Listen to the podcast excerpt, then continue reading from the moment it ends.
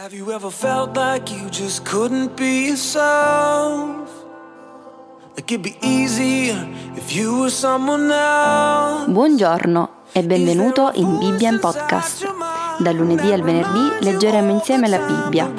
Alla fine di ogni episodio chiariremo insieme alcuni punti della lettura. Buon ascolto.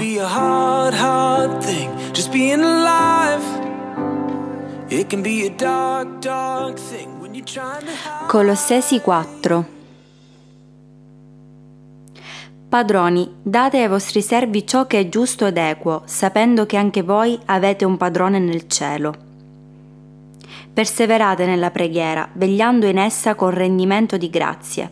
Pregate nello stesso tempo anche per noi, affinché Dio ci apra una porta per la parola, perché possiamo annunciare il mistero di Cristo, a motivo del quale mi trovo prigioniero, e che io lo faccia conoscere parlandone come devo. Comportatevi con saggezza verso quelli di fuori, recuperando il tempo.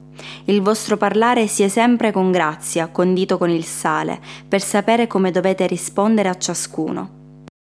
Tutto ciò che mi riguarda ve lo farà sapere Tichico, il caro fratello e fedele servitore, mio compagno di servizio nel Signore. Ve l'ho mandato appunto perché conosciate la nostra situazione ed egli consoli i vostri cuori.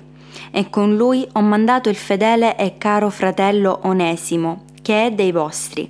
Essi vi faranno sapere tutto ciò che accade qui.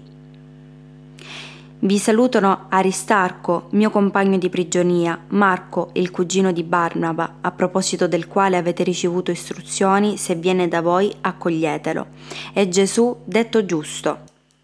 Questi provengono dai circoncisi e sono gli unici che collaborano con me per il regno di Dio e che mi sono stati di conforto. Vi saluta Epafra, che è dei vostri ed è servo di Cristo Gesù.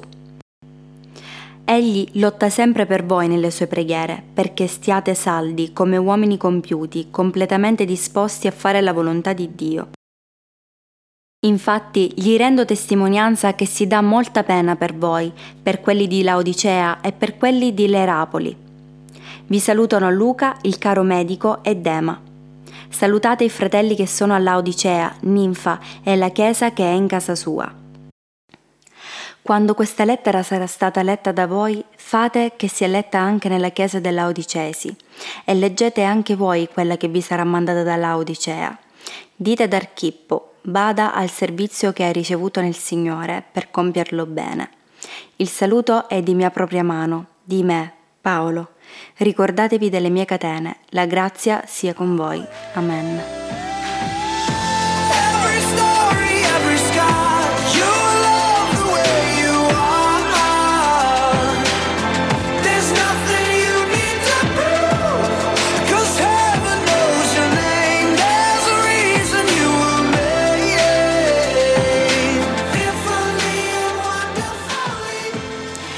Importante pregare, ma è altrettanto importante ammettere che anche noi abbiamo bisogno delle preghiere degli altri.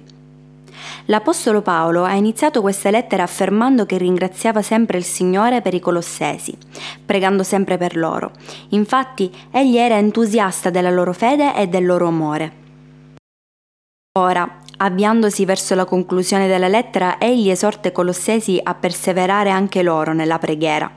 Essi dovevano vegliare in essa, ovvero restare svegli, restare concentrati su di essa, mantenendo un continuo atteggiamento di riconoscenza.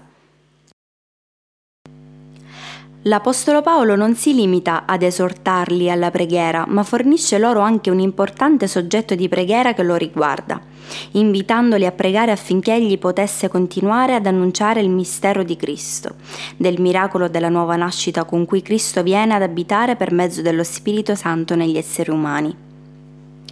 Paolo era in carcere proprio perché predicava il Vangelo, ma non aveva alcuna intenzione di smettere, perché quello era il compito che Dio gli aveva dato ed egli voleva portarlo avanti fino alla fine. Ma per farlo, egli aveva bisogno anche della preghiera dei Colossesi.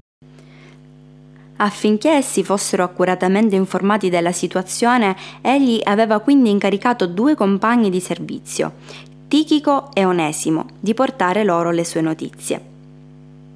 Nel chiedere preghiere per se stesso, Paolo ricordò ai Colossesi che anche loro non dovevano mai dimenticarsi del compito che Gesù aveva lasciato a tutti i suoi discepoli, quello di essere araldi di Cristo in un mondo senza speranza. Essi dovevano essere saggi e non sprecare le occasioni che avevano per recare buona testimonianza a quelli di fuori, ovvero a coloro che ancora non credevano in Gesù. Essi dovevano utilizzare un linguaggio pieno di grazia, condito con il sale, ovvero non dovevano perdere tempo con discorsi vani, futili, ma dovevano lasciarsi guidare dal Signore ed utilizzare tutte le opportunità per parlare delle cose veramente utili ai loro interlocutori, quelle cose che avrebbero potuto dare una svolta alla vita di chi li ascoltava. Paolo nel chiudere la lettera sta quindi facendo capire ai Colossesi che anche lui aveva bisogno di loro, così come loro avevano bisogno di lui, e tutti insieme dovevano rivolgersi a Dio affinché li guidasse nel portare avanti il compito che Gesù aveva affidato a tutti loro. E noi, a che punto siamo nella nostra crescita cristiana? Ci sentiamo uniti nella preghiera con i nostri fratelli e sorelle in Cristo? Abbiamo imparato ad intercedere per gli altri, esprimendo quindi il nostro interesse per loro e il nostro amore? L'intercessione per gli altri è fondamentale per cementare l'unità cristiana e Paolo lo sapeva molto bene. E noi?